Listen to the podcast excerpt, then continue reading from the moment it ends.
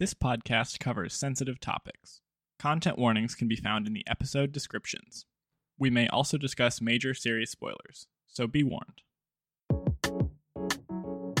Procedural veneration. and from the details of this continuing story. Enhanced photos. A spin show. Coerce a perp to confess.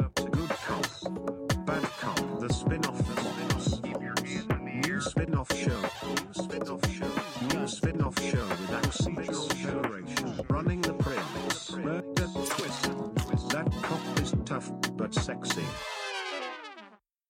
Hello, and welcome to Procedural Veneration, the podcast where we take your favorite bits of cop propaganda and talk about them all too earnestly. I'm your host, Hank. And I'm your host, Daphne. In order to have a meaningful discussion about the show we might not have seen before, we use the extremely fair and valid IMDb ratings to select the cream of the crop, the bottom of the barrel, and the absolute most mid of episodes. This week we're diving into a spin off of the show we most recently talked about, everybody's favorite, CSI Miami. All right, Daphne, this is a show that's near and dear to your heart. So before we get into this, I want to talk about what CSI Miami means to you. Oh boy, I was afraid of this. Um, mostly because I had really talked up CSI Miami to Hank. Mhm. Because in my memory, it was very good and entertaining. And you gotta love Horatio Caine, who is the red haired glasses guy from the memes. But uh, I think I'm very afraid that I was wrong and that it's not a good show.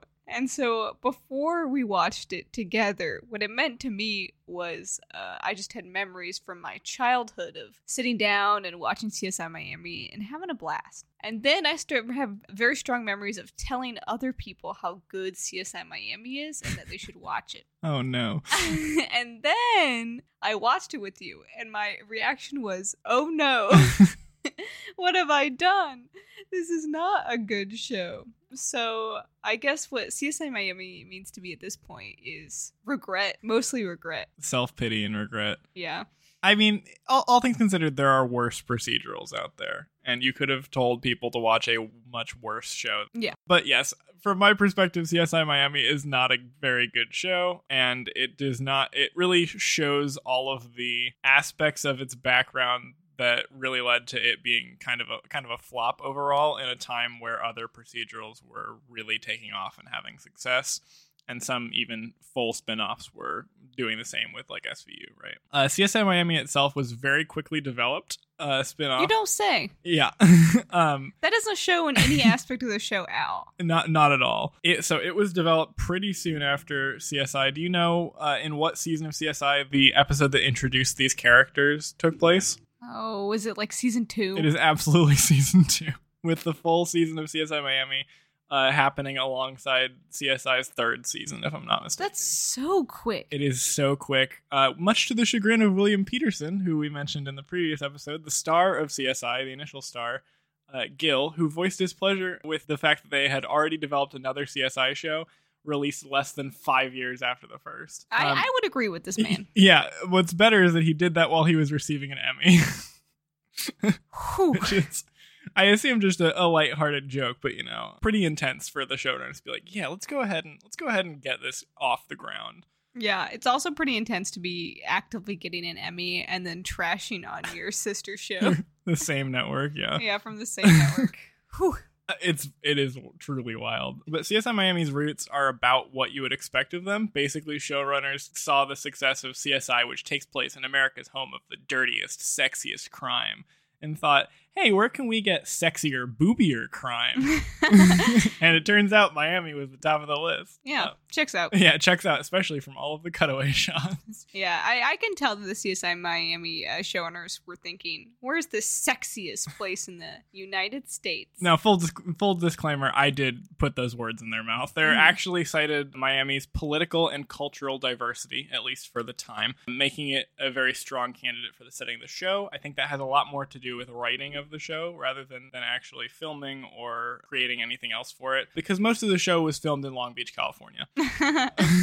There is also a quotation from the Wikipedia page that said that Anthony Zuiker stated that whilst he intended for the series to look ridiculously gorgeous, he felt that the show was not about women walking around in bikinis. It's about science. From what it seems, it turns out that high color saturation and abundance of titties are absolutely critical to the scientific process. Yeah, as someone who has recently seen the show, I would argue that it's about 70% titties, 30% science. Yeah, that seems that seems fair.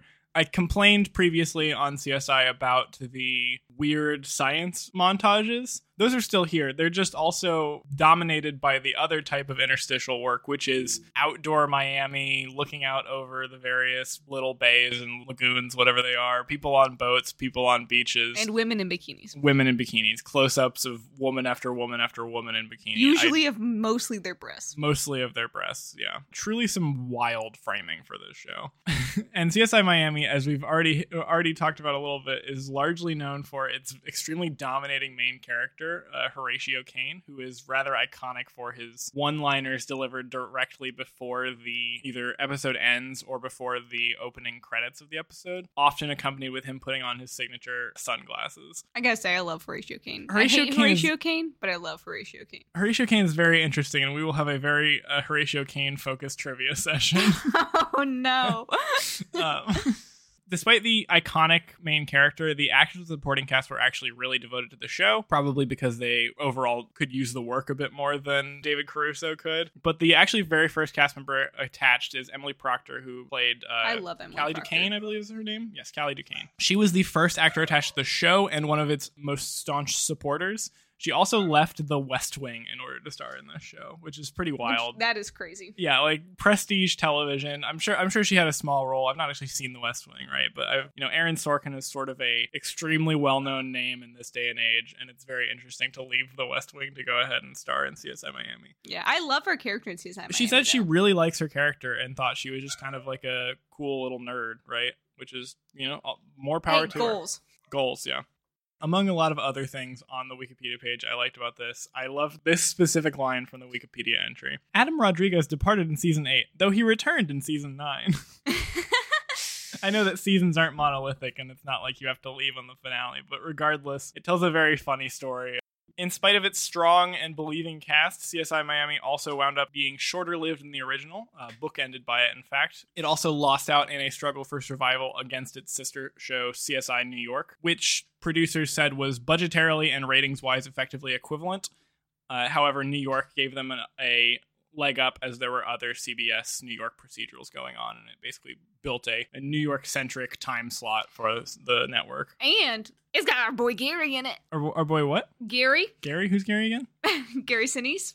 Gary Gary Sin- Oh yeah, Gary Gary Sin- Sinise Sinise. Well, so sometime before the end of this podcast, we'll figure out how to pronounce this. I thought you were gonna say sometime before the end of this podcast we're gonna get Gary Sinise on the show. that too, Gary. If you're listening, Gary, if you're listening, I think we've already appealed to you in two separate episodes of this four episode podcast.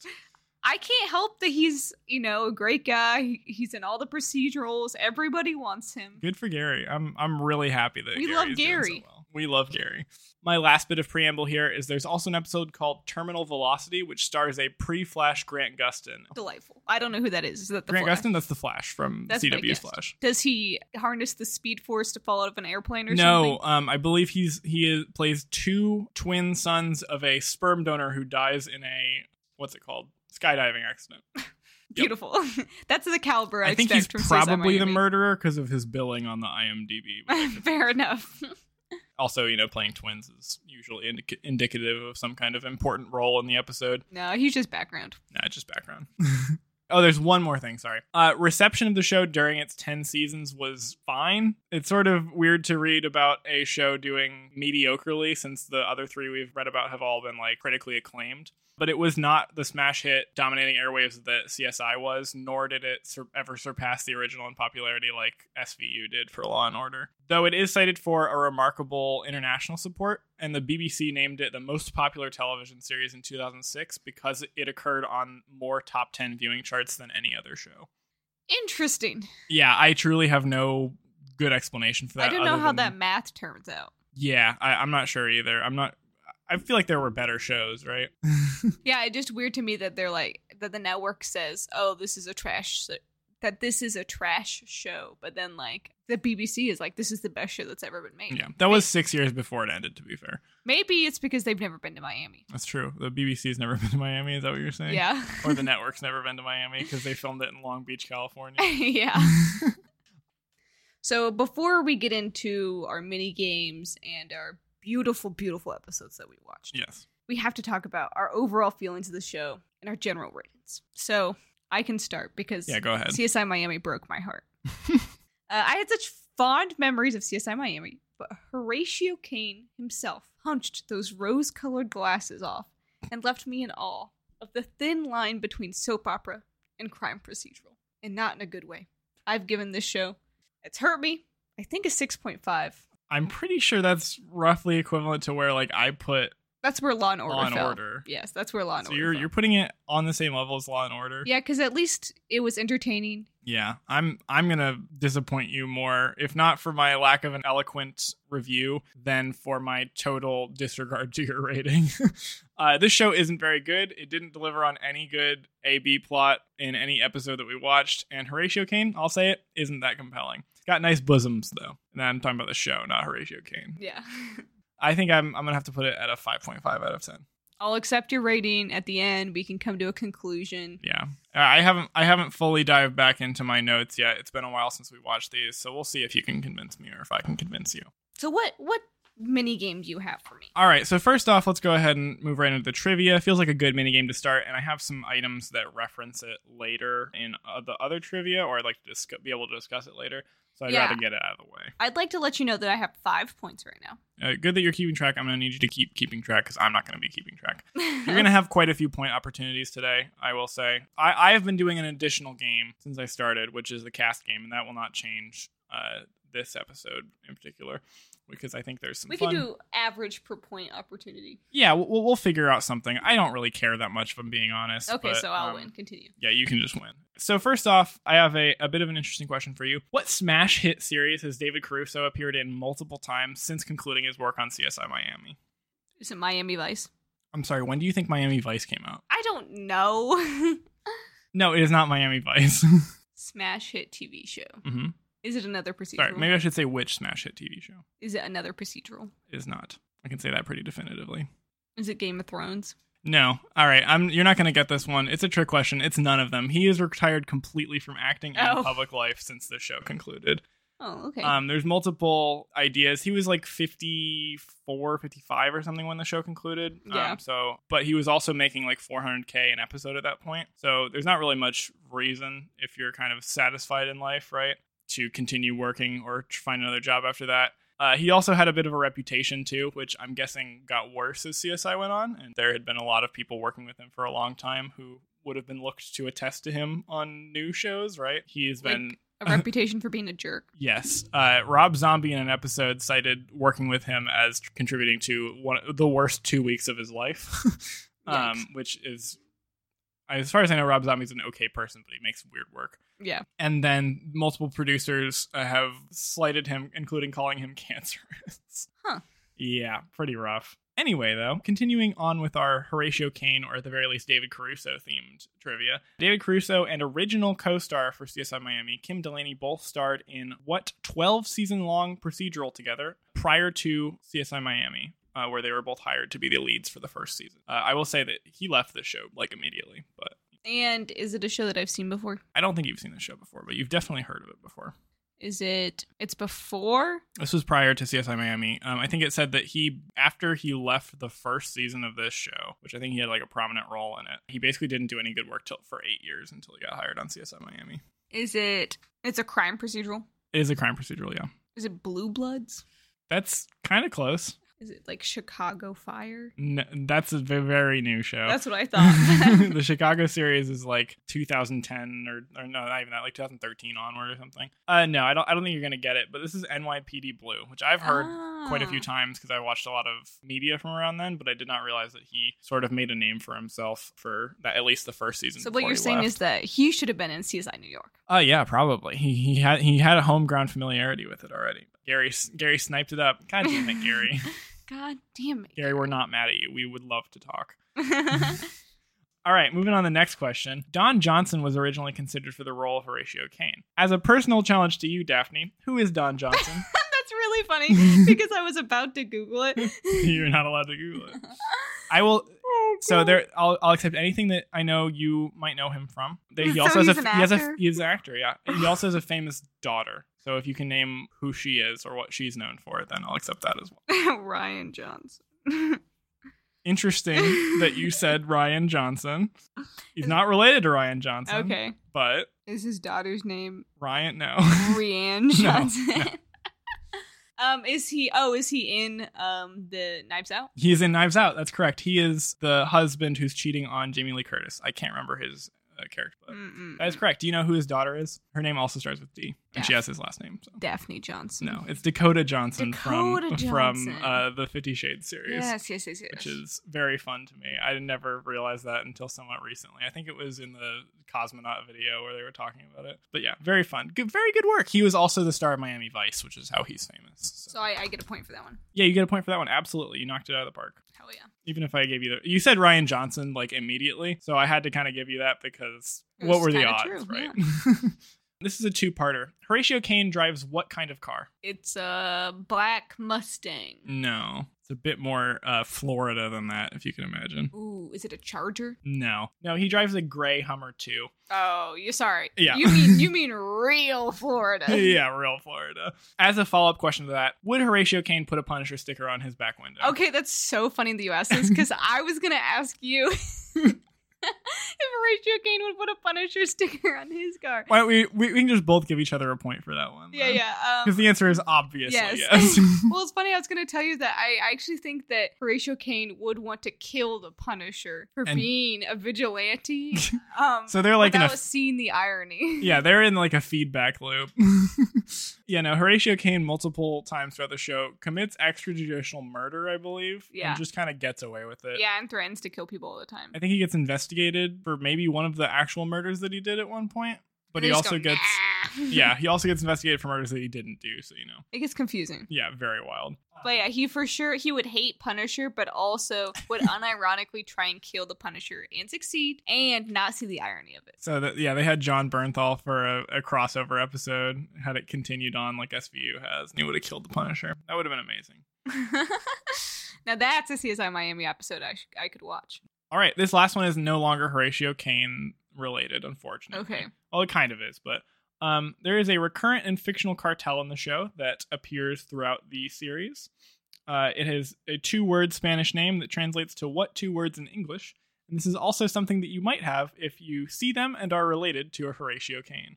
I'm just looking for the translation of it. Yeah, I know. If you see them, you, you might have. I, it. I, I will say I explicitly put this in there because I saw it in a description and I was like, does that just mean that in Spanish? Because that's pretty weird. So is this something that I would I was able to Bullet reverse wound. trans- no, I think I know what bullet and wound are in Spanish. This is something that I was able to translate from Spanish despite not having any formal education in Spanish. That is, Does it have a color in the name? Uh, no. A little kiss. that that's a much better name, but no, it's Mala Noche, so bad night. Mmm, it's good. Good, Very good, strange. And Yep. that's all the trivia. I. That's have. about uh, what I expect from the writers of CSI Miami. Yeah, truly. So I guess that means that you came out of that with two points, which is pretty good. Yeah, That's I about, seven points. That's about average, if not a little above average, considering how poorly I did. All right, I think without further ado, we can go ahead and get started in some que- in uh, our first episode, if you'd like. Yeah, let's dive into these crazy ass episodes. Sounds great. Okay, so the median rated episode is season 10, episode 6, and this is by the book. This one I selected specifically out of a, out of a couple different options for median rated episode because it promised to be about vampires and then it barely was about vampires and I'm upset by that. Yeah, I know from experience there's way more episodes about vampires in the CSI verse, and I was Yeah. disappointed this was a lame vampire episode. Yeah. I mean, Castle has a goth vampire cosplay episode, which is super fun and cool. Uh, I actually don't remember much about that episode. It might be problematic. Who knows? Uh, but it, I remember liking it as a kid. So, so I was disappointed by this. So, uh, do you want to go ahead and just recap some of it? Yeah, so pretty much what happens is a like uh, the other thing about CSI Miami uh, plot lines is they're so convoluted. Uh, so uh, what happens is that a woman is found hanging upside down with all her blood drained in a mansion on an island, and the mansion belongs to the famed vampire novelist, whatever her name was. It's, it's supposed to be like Stephenie Meyer, right? Yep. Uh, it's it's a Twilight episode essentially, and so on her remote island where she doesn't actually live, this lady is found dead, theoretically by a vampire. Now, essentially, what ends up to have happened is that turns out that the Stephenie Meyer stand-in has not written any of her books. Well, since like the second one or Wow, something. yeah, since the first or second one, and has been like ghostwriting them with her team of ghostwriters. So this mansion is actually where her team of ghostwriters lives, and then if anyone shows up, they just pretend to be like the serving staff. And so they thought that this woman was a maid that was killed, but she's one of their three ghostwriters that works together to write these Twilight stand-in novels. yeah. You want me to take over? Go for it. Yeah. So basically, it unfolds. They bounce around from person to person as they realize that the gardener and the cook are actually fellow ghostwriters along with this lady. She's not just the only one, right? And then they go, they suspect that the author herself had something to do with it because the, the ghostwriter was like potentially getting her own deal from the publisher soon. But then it turns out that the cook ghostwriter actually just got jealous because he thought he was doing all the work and she was getting all the ghostwriter credit for it, which is to say, very little of the credit. um, and so he got angry and felt like he was invisible even to his author person who you know was just a her, the the Stephenie Meyer stand was a terrible person which is also feeds back into like some kind of ant toxic Twilight stuff where Stephenie Meyer isn't like actually an awful person. She just had some fun ideas, I guess. I don't know. But yeah, it, this episode just kind of stuck with me because it was, I felt like I was writing a better episode and then got disproven by it every single time in my head. Yeah. Right because for a while I was like, oh, she the writer must not actually exist, and like it's just the ghostwriter here, right? And it's like, no, she exists. She's just a in the Bahamas or whatever. Yeah, in the Bahamas supposedly, but actually she's on a beach in South Beach, not getting recognized somehow. Just this over like overwhelming amount of like I kept kept teasing as though it was going to go in a direction that would have been interesting and kept doing everything it possibly could to subvert that expectation and continue to be boring. Yeah, it was because like they tell you what happens essentially at the very beginning, and then they're like, "No, that couldn't have been it." And then they come back at the very end, they're like, "Oh no, you know that is who did it, and that is how it happened." Yeah. You're like, what are we doing? Yeah. Why are we doing this? And then like it followed up with very gratuitous um, scenes of the Oh, murder God, yeah. Which included like the killer, which is the cook, but like you don't care. It doesn't matter. No, it's it feels like the ending of Clue where it literally just could slot in any of the characters. Yeah. And so the cook takes a needle and puts it in between this lady's toes and like drains her blood that Yes. way and he like drugs her too so that she like doesn't fight him or whatever. And it's like super horrendous to watch because you know needles going between toes. And Yeah. that. And it's like way too long. Lasts way too long. It's also set up as like a gotcha because she wrote this exsanguination scene that he was like, "Oh, that's not realistic." And here, I'll show you how to exsanguinate someone. Yeah. How long it would take. And you're like, how were you planning on getting away with this? yeah, it's super it's super weird. Just unfathomably weird. He's also the one that calls the cops too. Strange. And he like kills her outside of the house. Yeah. theoretically drags her body across the island and then like what hangs her up in the kitchen and nobody else on this island notices Yeah. excuse me yeah the whole episode they spend just basically ping pong between subject subject suspects and there's basically no payoff when they finally get the the chef. It's it was basically like that law and order episode we watched where it just sort of turned into like mask off on the bad guy and he's all of a sudden in the interrogation fully uh, admitting it and talking about what a mastermind he is. And it's just like this isn't good writing.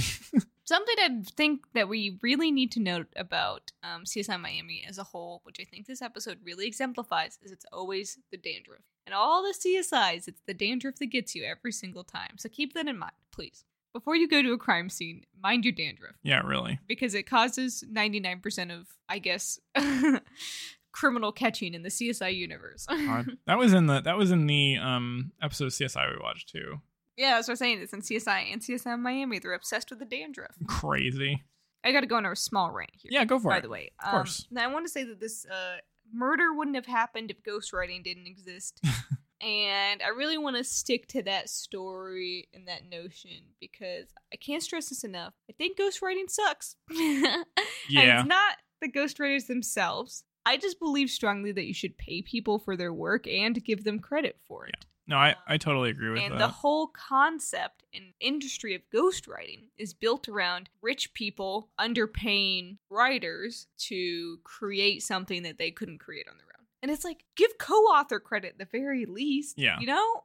Like why does it have why do you have to pretend that you were like such a great author, right? Like I'm gonna call out probably, we'll say William Shatner has been in several memoirs. And you're telling me that he can't just put like written by William Shatner and name of ghostwriter. You know what I'm saying? Would that really devalue the book at all? right. No. I mean, it's just when it comes to giving credit to your ghostwriters versus not giving credit. When you're not giving them credit, you're basically scamming your consumer into believing you're good at something that you're not, right? Or at the very least, that you did something you didn't do.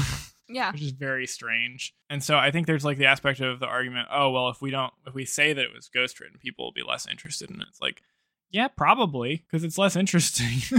you know? But that shouldn't be the only thing that determines whether you do something, right? Um but It's then crazy. but then also, I don't know. I, I feel like I'm more likely to read something that's been ghostwritten by a random person that I that I like as a or like to follow as a human because that tells me, oh, oh, cool, they actually got a professional to help them with this, right? Yeah. At the very least. yeah. Like you know, I always say what is it Logan Paul's book that's like super wacky know. and full of typos and crazy stuff. It's like you know that's not ghostwritten, but maybe it should have been. yeah, and like there's also writers' assistants, which just help high-profile authors w- to make sure that they don't like make mistakes while trying to also do a lot of work, right? And that I I'm, I think that's totally cool. Yeah, but as long as they get them credit, if they get credit too, and yeah, pay them absolutely. what they deserve. Yeah. No, there should there should be credits in books uh, that are that are big enough that, that they require it. Yeah, and you get all these people, famous people, making like multi-million dollar book deals. And what do the ghostwriters see of that? Very little, I Yeah. suspect. Rant's always welcome on the podcast, but the show must go on. Let's carry on to season four, episode 22 Open Water. This one I got really excited by when it was a freebie, uh, lowest rated episode because it was a shark episode. Woohoo! Whoa. I'll have you know the first thing I have written down about this episode is sexy in I- all caps. I have Shark Guy first because I wanted to make sure I, rem- I remember what the episode was like that. Uh, but I also have Bosoms! Exclamation mark on the second line, so I'm right there with you. anyway, so this episode kicks off with a man already overboard a cruise ship. You're not really sure how he got there, and swarmed by sharks. swarmed by sharks and slowly devoured by sharks. He's also observed by like seven mostly naked women and who are just kind of like standing there over you know it's a cruise ship it's really high up and he fell really far. I, I don't they I don't know if they throw I don't remember if they throw him like a life preserver. Or They do. They throw him a life Yeah, okay. preserver. But the staff takes forever to get there, despite the fact that there is a loudspeaker man overboard going from like second number four of him being in the water. Now, what's also really funny is that so he's like thrown this flotation device, right? Mhm. And so he's like trying to get to it or whatever. But also at the same time, the captain is shooting the sharks around him, which, if you can Yeah. imagine, is just a hilarious sight to see. If he's like, "Oh, man, overboard!" The captain comes out and is like Firing at the man that's yeah, overboard. firing at yeah. the guy from the top floor of this cruise ship. Very funny. So, spoiler alert: the man does not get to the flotation device and gets absolutely devoured by these sharks. Yep. They go on to speak with the man's wife, who they discover uh, he married after meeting on this very cruise, which I believe was concluding as it as it entered back to Miami. The wife has also has a, I, as I wrote down, a sus Disney teen stepdaughter, or sorry, sorry, a sus Disney teen daughter, Yeah. um, who is then his stepdaughter by proxy. There. Yeah. I also this is the first time I wrote down about the absolutely jacked up saturation because they are fully indoors and it looks like the uh, cinematographer is trying to convey that they're in Mexico in an action movie. absolutely insane. Uh, and it's like constantly sunrise or sunset, just sun piercing into this glass building as well. It's so crazy. Then they also uh, basically there's more a B plot here as they investigate the route of thinking that she, this man might have been killed by the crew because there is a woman actively missing from the boat who was suspiciously in the sick bay without a report, and then it becomes clear that she had avian flu, yeah. uh, which I believe you said that they called it aviary flu. Well, in the recap on IMDb, Oh, they called it aviary flu. Hilarious. Basically, A plots and B plots do some uh, switcheroos, some dances, but end up being completely disjoint and not very related. The man was pushed overboard by his stepdaughter when he found out that the first mate of the boat had been having a sexual relationship with her She's 16. during the cruise. She is 16 years old, and like I said, looks like she could be on Disney Channel. Um, that was pretty pretty bad, and they don't seem to make a, pass a lot of judgment. no, they don't care about that. No, they don't. the only man who was concerned for her safety seemed to be her stepdaughter, who she Her stepfather. stepfather, who she promptly murdered. She promptly pushed off a boat into, I guess, randomly shark infested waters. It's not really explained. It's that the boat is dumping, right? Like it's doing illegal dumping of trash and stuff. And that's like the, oh, the illegal dumping attracted the sharks. But like, that's it's really basically that works. irrelevant to it, except it kind of comes up because they find the the missing uh, avian flu woman's body in the trash bays of the lower of the uh, ship, which is Yeah. like, huh, interesting. Because honestly, it's the whole avian flu subplot is so funny. Because one, it's out of nowhere. Yeah. Two, there's no like additional context for it. So like watching it in 2023, it's like randomly out of the blue, they're like, she had avian flu. yeah, But then it like turns out she didn't, and it was a false positive. So the cruise captain uh, was like, "Oh, she has avian flu," but the woman was not cooperating, and so she tried to leave, and but she was like delirious and sick with something that wasn't avian flu. And then, in response to her trying to leave, he takes off his binoculars and strangles Yeah. her to death. garrotes her with the binocular Yes, strap. but the the funny thing about this is right. Imagine she does have avian flu, right? This man walking around, no mask, no gloves, no other protections. The ship doctor is also not wearing any PPE. And he just he's like, hmm, how should I deal with this? I know. I'll walk up to her and strangle her face to face. That's how I'll get rid of this avian flu risk on my ship. Which is also like so malinformed because avian flu does not currently or back in 2006, whenever this came out, transfer between humans. It was so weird. Truly crazy. And he was like, Horatio, you would have done the same thing. And at the time, I was like, I don't know, that that's true. But after watching a couple episodes, I think I might agree with him. no, he would have shot her. yeah, he would have shot her in a heartbeat. yeah, so I I had written down that this episode predicted the COVID cruise ship. Yep, truly the, the the COVID quarantine cruise ship. Mhm. And so the episode ends, and they like arrest the the ship's captain, and presumably the first mate gets to at least for somewhat, you know, the the pedophile first mate gets to be the captain of the cruise. ship. And they're just cool with that. a happy ending. Yeah, happy ending. Everything's been resolved. Stepdaughters go into prison. It's all beautiful. All the real villains. There's also a subplot in here, I will say, about Horatio Caine being investigated by an FBI agent for something related to uh, what's his name? Delko. uh, Delko, Eric Delko, aka Luke Alvez from uh, Criminal Minds, Eric Delko's sister. At the end of this episode, Horatio Caine proposes to Eric Delko's sister. Which has to be at least 20 years younger than him. Yeah, no, she's super young, and it's very weird. And they do get married, and then she dies. So Yeah, as could be imagined. Yeah. Very odd. Uh, I think that oh, this episode is also of note because it has Leslie Odom Jr. in it. it does have Leslie Odom Jr. in it. I think he's in, he's in like ten episodes as one he's, of just, the he's a CSI tech, yeah. yeah, uh, pretty pretty run of the mill episode. Yeah, very, Um, very crazy. I, I have to say, since this one's at the bottom, presumably there's no astroturfed episodes or not astroturfed. Um, what's the word I'm looking for? Review bomb. So review bomb. Thank you. So maybe this really is the worst episode. yeah, it was. I mean, it wasn't a good episode. It was No. very fast paced, uh, and there were like eight different plots going on, and none of them were particularly strong. Yeah. I did think there was a scene that happened that I think is very indicative of CSI Miami, Mhm. and it's at one point a magician on the cruise ship is trying to seduce one of the suspects. and this this is the mom hmm of the stepdaughter. And it's like a flashback that all this is happening, right? And so he comes up to her and he pulls her room key out of her boobs and says, Is this your card? Oh yes, because there's like there's some because he robbed her, didn't he? yeah, you robbed Yeah. her. Wild. And that's just like, okay. Yep. uh, thanks CSI Miami. Really appreciate that. But it's about science. yeah. Yeah. I have also written down, I've never seen Burn Notice, but this reminds me of it. I think Burn Notice is another like high saturation Floridian esque uh, crime type show. So I have one more comment. Oh, go for it, yeah. That I also have written down that 16 year olds will really kill a man to not have to talk to their parents. Huh?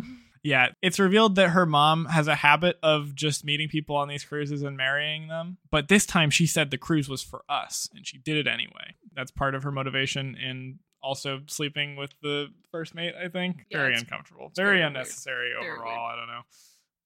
All right, before we get to this absolute knockout of a top episode of CSI Miami, uh, we're going to go ahead and talk about the cast quiz that I have here. So, how this works is that I'm going to give you two actors slash characters from the show, and Daphne's going to have to tell me who appears in more episodes. Okay? Sound good? Yep. Awesome. All right, so first up for you, I have a matchup of the two most important side characters slash you know main characters basically. Uh, the, the two most important non Horatio Caine people on the show. Uh, that is Adam Rodriguez as CSI Eric Delko and Emily Procter as Calleigh Duquesne. Who do you think was in more episodes? Calleigh Duquesne. Calleigh. Oh, sorry, Calleigh. Well, it's spelled very interesting. Yeah, I did notice that. so, I believe it's Calleigh. Uh, probably. Uh, both of her names are very interesting. No, no, no. I'm I'm telling you, my answer is Calleigh. I know that it's Calleigh Duquesne. Got you. Okay. uh, Calleigh Duquesne. That is correct. Calleigh Duquesne uh, in 232 episodes of the show. Because what's his face gets shot and is out for a little bit. Yeah, you're then- right. I did mention I bur- I buried the or I, I dug up the lead, I guess, a little bit by mentioning that he did leave the show for a little bit. So, but yeah, you, you got that 100 percent correct. Uh, it is Emily Procter. All right, next up, and this one could be surprising to you.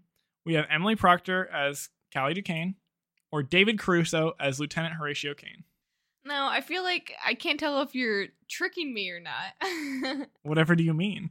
well, okay, so Horatio goes to Mexico to like extrajudicially extrajudicially kill some people. That's correct, but the show does follow him when he's there. Yeah, which means that Calleigh wouldn't be in it. Hmm. But I feel like he's gone for like a bit because it, like he has to like lay low after he murders the people. So I'm gonna say Calleigh.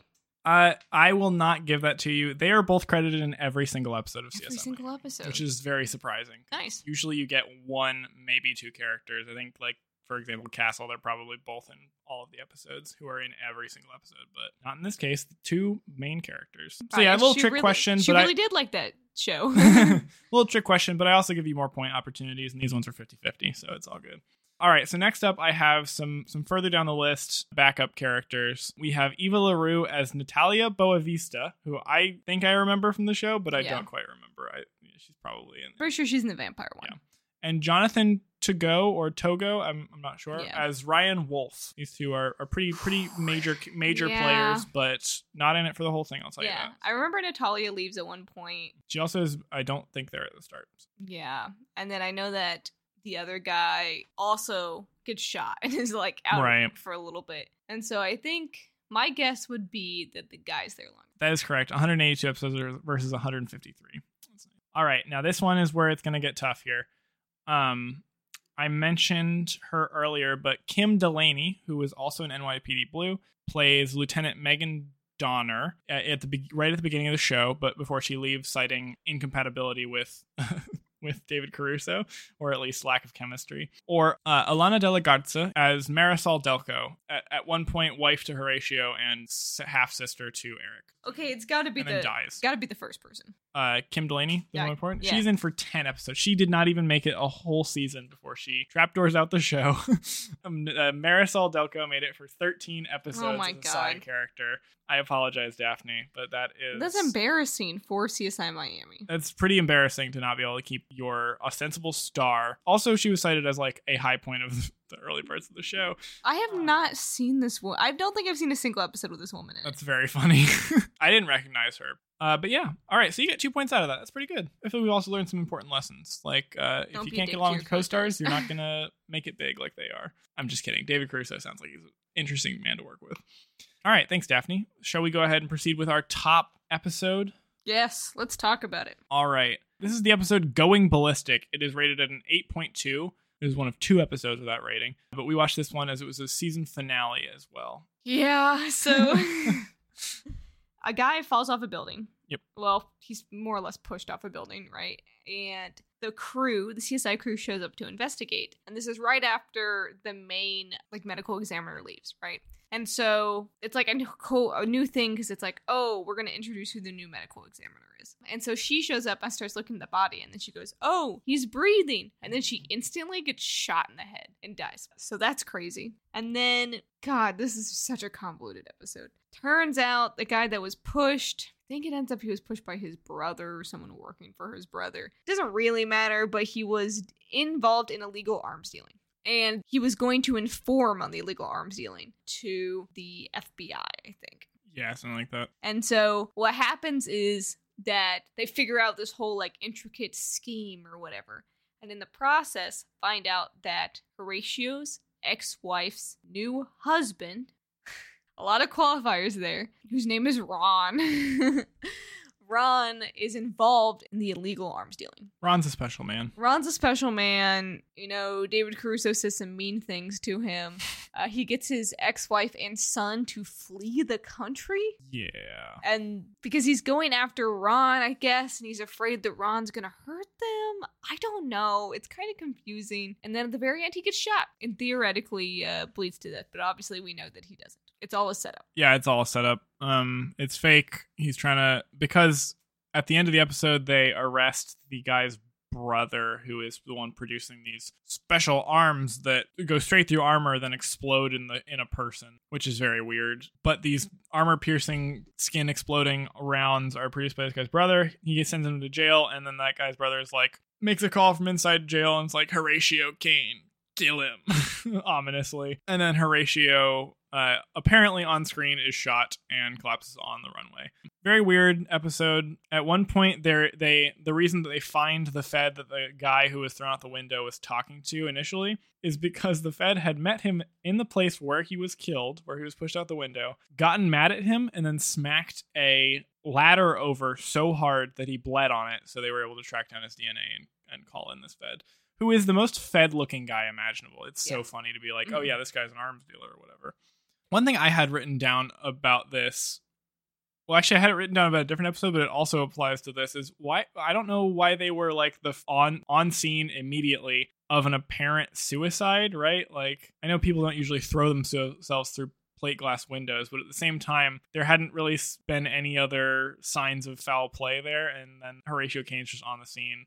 Popping shots at a sniper, he has no clue where they are, which is another thing. Yeah, and then after that uh, medical examiner gets murdered in front of them, they don't seem to care that much. Yeah. They're like, well, sucks. and they have another medical examiner who's like, "The what now?" Something I thought that was really funny was that throughout the episodes that we watched, there's like a reoccurring issue with the CSI department that they're constantly being investigated for doing stuff wrong and, you know, like violating laws and stuff like that. And then, like, time and time again, you're like, wow, they're being so mean to the CSI people. And then you're like, wait, they did violate those laws. yeah. they are they are doing bad things and then at one point horatio's like all mad because they have to watch what they say in the police precinct because there's they got eyes everywhere and they're trying to take him down he responds to this by um, going up to his ex-wife's new husband and telling him you're going to be dead by father's day God. It's Um, extremely uh, healthy relationship for a police officer to have with the community that he serves. yeah. And it's like, yes, this guy, guy is an arms dealer. Um, but also, Horatio, you can't just threaten to kill people. At least it's realistic. That's true. You can't just threaten to kill people in a police station, especially when the FBI is actively, or CIA, I don't remember. Someone is there actively investigating you for doing sketchy stuff. No, it's it's definitely a time, especially considering the extrajudicial murders that he does throughout the series. He just like goes to Brazil and then shoots a crime lord. I mean, he puts himself in a risky position, and then you know, sure, it's self defense, but also, why'd you go down there, man? yeah. Very odd, very odd. Yeah. And the other important thing to know about this episode is that Bean did not like the opening. the opening of this episode with all the gunfire. I don't know. I don't remember. I don't All I have written down is that Bean did not like this episode. That's funny. I did not make a note of this, but uh, That's the first thing I wrote down. I vaguely Bean remember does this. not like this episode. Yeah, our dog- our dog. Our dog's very reactive to television animals, especially quadrupedal animals, including some memes of cats that show up on like gaming videos. yeah, sometimes he's usually fine about human stuff, but I guess he was just like very this upset. episode he hated. Yeah. Not the best CSI Miami Well, episode. As we know, Bean. Bean does hate humans traveling very quickly, and this episode does begin with a man falling out of a plate glass window. That's true. It checks out to me. Checks out. Yeah. Uh, a, a gol- a human riding golf cart, human falling out of window, it's the same thing to Bean. Horrific. Yeah. Hank, what would you say about this uh this beautiful, beautiful episode? Would you say this is the best CSI Miami episode? I hope not. God, God, I hope not. I'm gonna look at the description of the other best, uh, other CSI Miami episode with this rating. I think I'm gonna be more critical to pick out my my list of the ones that are in the same group in the future. Yeah, that sounds a lot better. Oops. oh well. Uh, I I just I don't know. It's it's like one of those ones that probably had a ratings bump because ooh he gets shot at the end. Except since you know the 70s, that's just been a common trope, right? It's not original or interesting to do that anymore. So it just feels weird to have that constantly be the thing that, that makes it really good.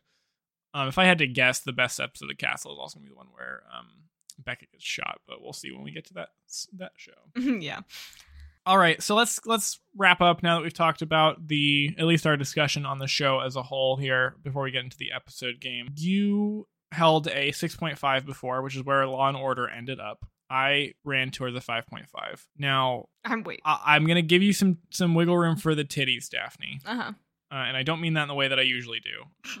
I mean that my rating can go up a little bit because of how charged the sexual energy is in this show. But I, I can't I can't in good conscience. Can I make a comment on that really quick? yeah, go ahead. I just want you to know that I have the IMDb page for CSI Miami by the book written, or sorry, CSI Miami by the book pulled up right now. Yeah. And I was like going to close it as you were talking, and I realized that in the storyline section it has tags, right, of Oh, um, things that happen. This is the this is the vampire uh, novelist one. Yes, this is the vampire novelist one. The f- first two tags for this episode are tied up while barefoot and tied feet. And I just need you to, to like really marinate in that for a. God. At least they spelled tied correctly. Oh god. Hey, uh, also on that list is Dune, fun fact. Dune. The things that have the tag tied up while barefoot. Oh yeah, because of Lady Jessica. Jesus Christ. Is it bad that I can think of why, why that is immediately? She does she does like kill a guy with her feet, I think. So that's pretty hot. and I'm not even into feet. At least the new one. Anyway, let's carry on before Hank incriminates himself further. All right, so where where are you feeling? Are you still hardlining at 6.5 or are you, are you I could go down to six. Don't wanna- Especially, I'm really both distracted and unnerved by the tied up while barefoot tag. Um, it's very distracting me right now. I think that uh, the six is where my brain is going to have to to let it be just for that. All right. Um, I'm gonna say that because there could be other sixes in the future that I don't want to associate with CSI Miami. Let's go ahead and put it a 5.9 just for safety. Okay. Okay, okay, okay. I'm good. Okay. All right. I'm writing 5.9 down in my journal of truth, underlining it four times, putting a star next to it, and case closed. Okay. Let's go ahead and talk about the episode game that I've come up with. Okay. Are you Are you Sounds ready? good. I, I, I am. All right. Um, this this first set of episodes I have uh, labeled the Florida series. Television season six, episode eighteen. The team finds a body in a sinkhole, which turns out to be related to an underground bank robbery. This case also involves an incriminating video of a wealthy businessman's daughter with a drug dealer. Uh, Okay. Tweak Week, season five, episode four. An explosion at a downtown meth lab shocks Miami as the loyalty of one of the team's own is called into question. A drug kingpin returns from the dead to call in a favor with Horatio. Death Grip, Season 2, Episode 4. A young girl is kidnapped from her bedroom in the dead of night, and when an arm shows up without the body attached, it doesn't seem to belong to the victim. A crocodile gets the blame, but the team must uncover if there is more going on than meets the eye. Do you need to hear any of those again? So we have I think we okay. have sinkhole, we have meth, and then we have uh crocodile. the Those funny my thing is, is I think I've seen all three of these episodes. I think I'm gonna have to go with Meth Lab. Okay, so well, let me tell you my thinking here is Okay, that yeah, I've for it. seen a sinkhole episode of something. this is what I was concerned with about this one is that Daphne would just be like, I've seen these. But I, don't, I can't remember if it was a thousand ways to die or if it was a CSI Miami episode. If that tells you anything about the tone of both of those shows. Yeah. And so I, the sinkhole one could be not true, Okay. but I think I'm gonna go with Meth Lab. I've definitely seen a Meth Lab CSI, but I don't know which CSI it was because all of them have Meth Lab episodes. Yeah. Yeah, no, for sure. But I'm gonna go with CSI because the other two I, I feel I feel good about. Meth Lab is correct. There is a Meth Lab explosion episode, and it has a convolution, convoluted plot involving a Fed and like their involvement in it. And so I just kind of, I, I kind of made up the part about it being downtown, and then loyalty and the drug kingpin thing because I thought that sounded realistic. No, that sounds that's very Yeah. very realistic. I, it sounds like a good episode to me. yeah. But yeah, the sinkhole with the bank robbery, uh, real. I will say these things are written horribly on IMDb, so I had to editorialize a little bit. Sometimes they're just like they're they're very short, so I had to I have had to work around that, and I've had to add lines to it by finding out more about the episode. Yeah. So originally, the death grip didn't mention the crocodile at all, even though that was that is the gator slash crocodile episode. Um, so I had to add it there just to make sure why I included it in the list. but yeah, very very good. All right, that's that. You got one of them. All right, I have two more questions on this. So now, I after I came up with the name Tweak Week, uh, I did find out there is an episode called Tweaks and Geeks, but that one did not directly have say that it had to do with meth. So I was like, eh, I'll, I'll keep the I'll keep my fake meth one. yeah. All right, series two we have here. This one does not have really have a theme. We have bad luck. Alex's estranged mother arrives at the station claiming her stepfather has been kidnapped. Horatio experiences the pains of his newfound boat ownership as his dock neighbor turns out to be a high profile arms dealer. Oh my god. the next one is Money Plane. A cargo plane crashes, but things get spicy when it is discovered someone in the hold was already dead at the time of the crash. And then we have Dark Room. CSI steps up the search for a potential serial killer who may be connected to a professional photographer after it is discovered that Natalia's sister may be the next victim. Once again, I feel like I've seen all three of these episodes. You did a very good job. Thank you. Now it's like parsing which one, like, because like, you know I've seen a lot of CSI in my day. Like, I feel like all of these have been a CSI episode, whether or not it's been CSI Miami or not. I don't know. I'm gonna go with You want me to say them again? yeah, same again. Bad luck, Alex's stepfather, Horatio's boat, money plane, cargo plane crash, somebody already dead on board, dark room, serial killer uh, connected to a photographer with Natalia involved. Very good because these are all very, very likely. Mhm. I'm having a lot of trouble. I'm gonna go with the second one again, the money. Money Plane? Money Plane is a real episode. I had to keep it because of the name, because it's the same as a very low budget uh, movie that Kelsey Grammer appeal, appears in that is off the premise that all crime is legal on a mon- on a plane called the Money Plane. very weird. Uh, but no, the fake one is Bad Luck. Um, I have no idea if Alex has uh, a, a good relationship with her mother or a stepfather for that matter. Uh, I assume Horatio has a boat, but no. I apparently my my my secret to these first two was just writing something about Horatio doing something ostensibly bad. Uh, so, like owning a boat. yeah, really. Well, no, I meant the the uh, high profile arms dealer. Yeah, yeah, yeah. what I was referring to. I guess he's not doing anything bad. All right, uh, my that's so that's one point so far for this for this game. Carrying on with the last question of our game here. First up, we have wannabe. A CSI wannabe steals crucial evidence from a murder scene and compromises the case. The team must recover it in time to track down the suspects before it is too late. Next, we have bad romance.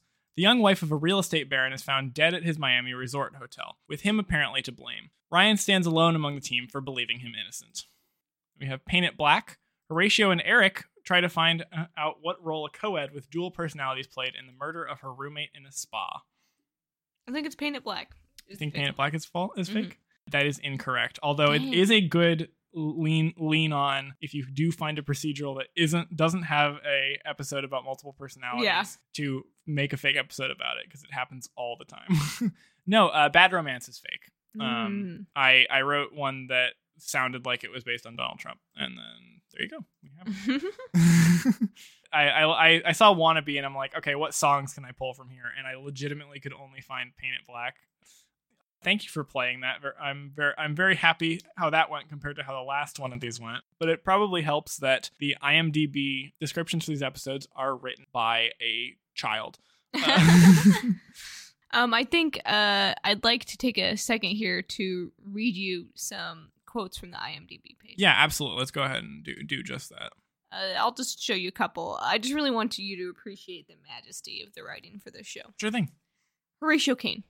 You know what they say. You lie down with the devil, you wake up in hell. Wow! Puts on glasses. This is Hor- also Horatio Caine. At the end of the day, if we don't hang together, we die alone. Spoken like a true thin blue liner. Sp- Spoken like a true person with a Punisher sticker on the back of his car who would absolutely kill the Punisher. Yeah, on the back of his Humvee. Yeah, the back of his Humvee. Sorry, that, that's important. that is that is an important detail. At the end of the day, if we don't hang together, we die alone, says Horatio Caine, wanted murderer. uh, known for spending CSI resources to get away with murders. yeah, and obfuscating relevant information from feds. This one is fun because I think we need to put it on a poster. Just tomorrow's what you make of it. I, I I'd like to read you one. Uh-huh. Um, Horatio Caine, the rumor of a dirty cop is far juicier than its confirmation. Robert Keaton, you just called your own brother a dirty cop. Horatio Caine said, maybe he was, but he didn't deserve to die. Robert, Robert, we all have to die sometime. Horatio, some sooner than others. I'm sorry, Robert. Do you know how to talk to somebody who just lost a loved one? Like, what the hell? We all have to die sometime, so no use crying over it. I did see that uh, Horatio's brother Raymond is played by the um, like Dennis from Thirty Rock, the mascot for uh, Allstate. Nice. Mayhem is that his name? Yeah. The character name? Yeah.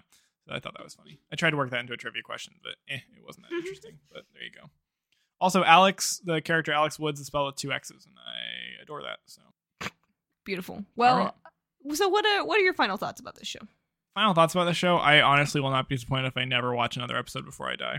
That's fair. Yeah, I think it was disappointing in retrospect. I don't think it holds up. Um, I liked it a lot when I was a kid, but now that I'm watching it, I'm like, this is unwatchable, Yeah. unwatchably bad. Though there are a lot of breasts. Yeah, that's a redeeming quality. I said, and it also has um, lo-fi beats to solve crimes too, quite frequently. That's true. So Uh, it's the very music- chill music. Yeah, the music is very bopping. There's a lot of fast-paced shots of the city, hot women, usually interspersed with some brutal murder. for good measure. Yeah, and Horatio Caine like looking calmly into the middle distance.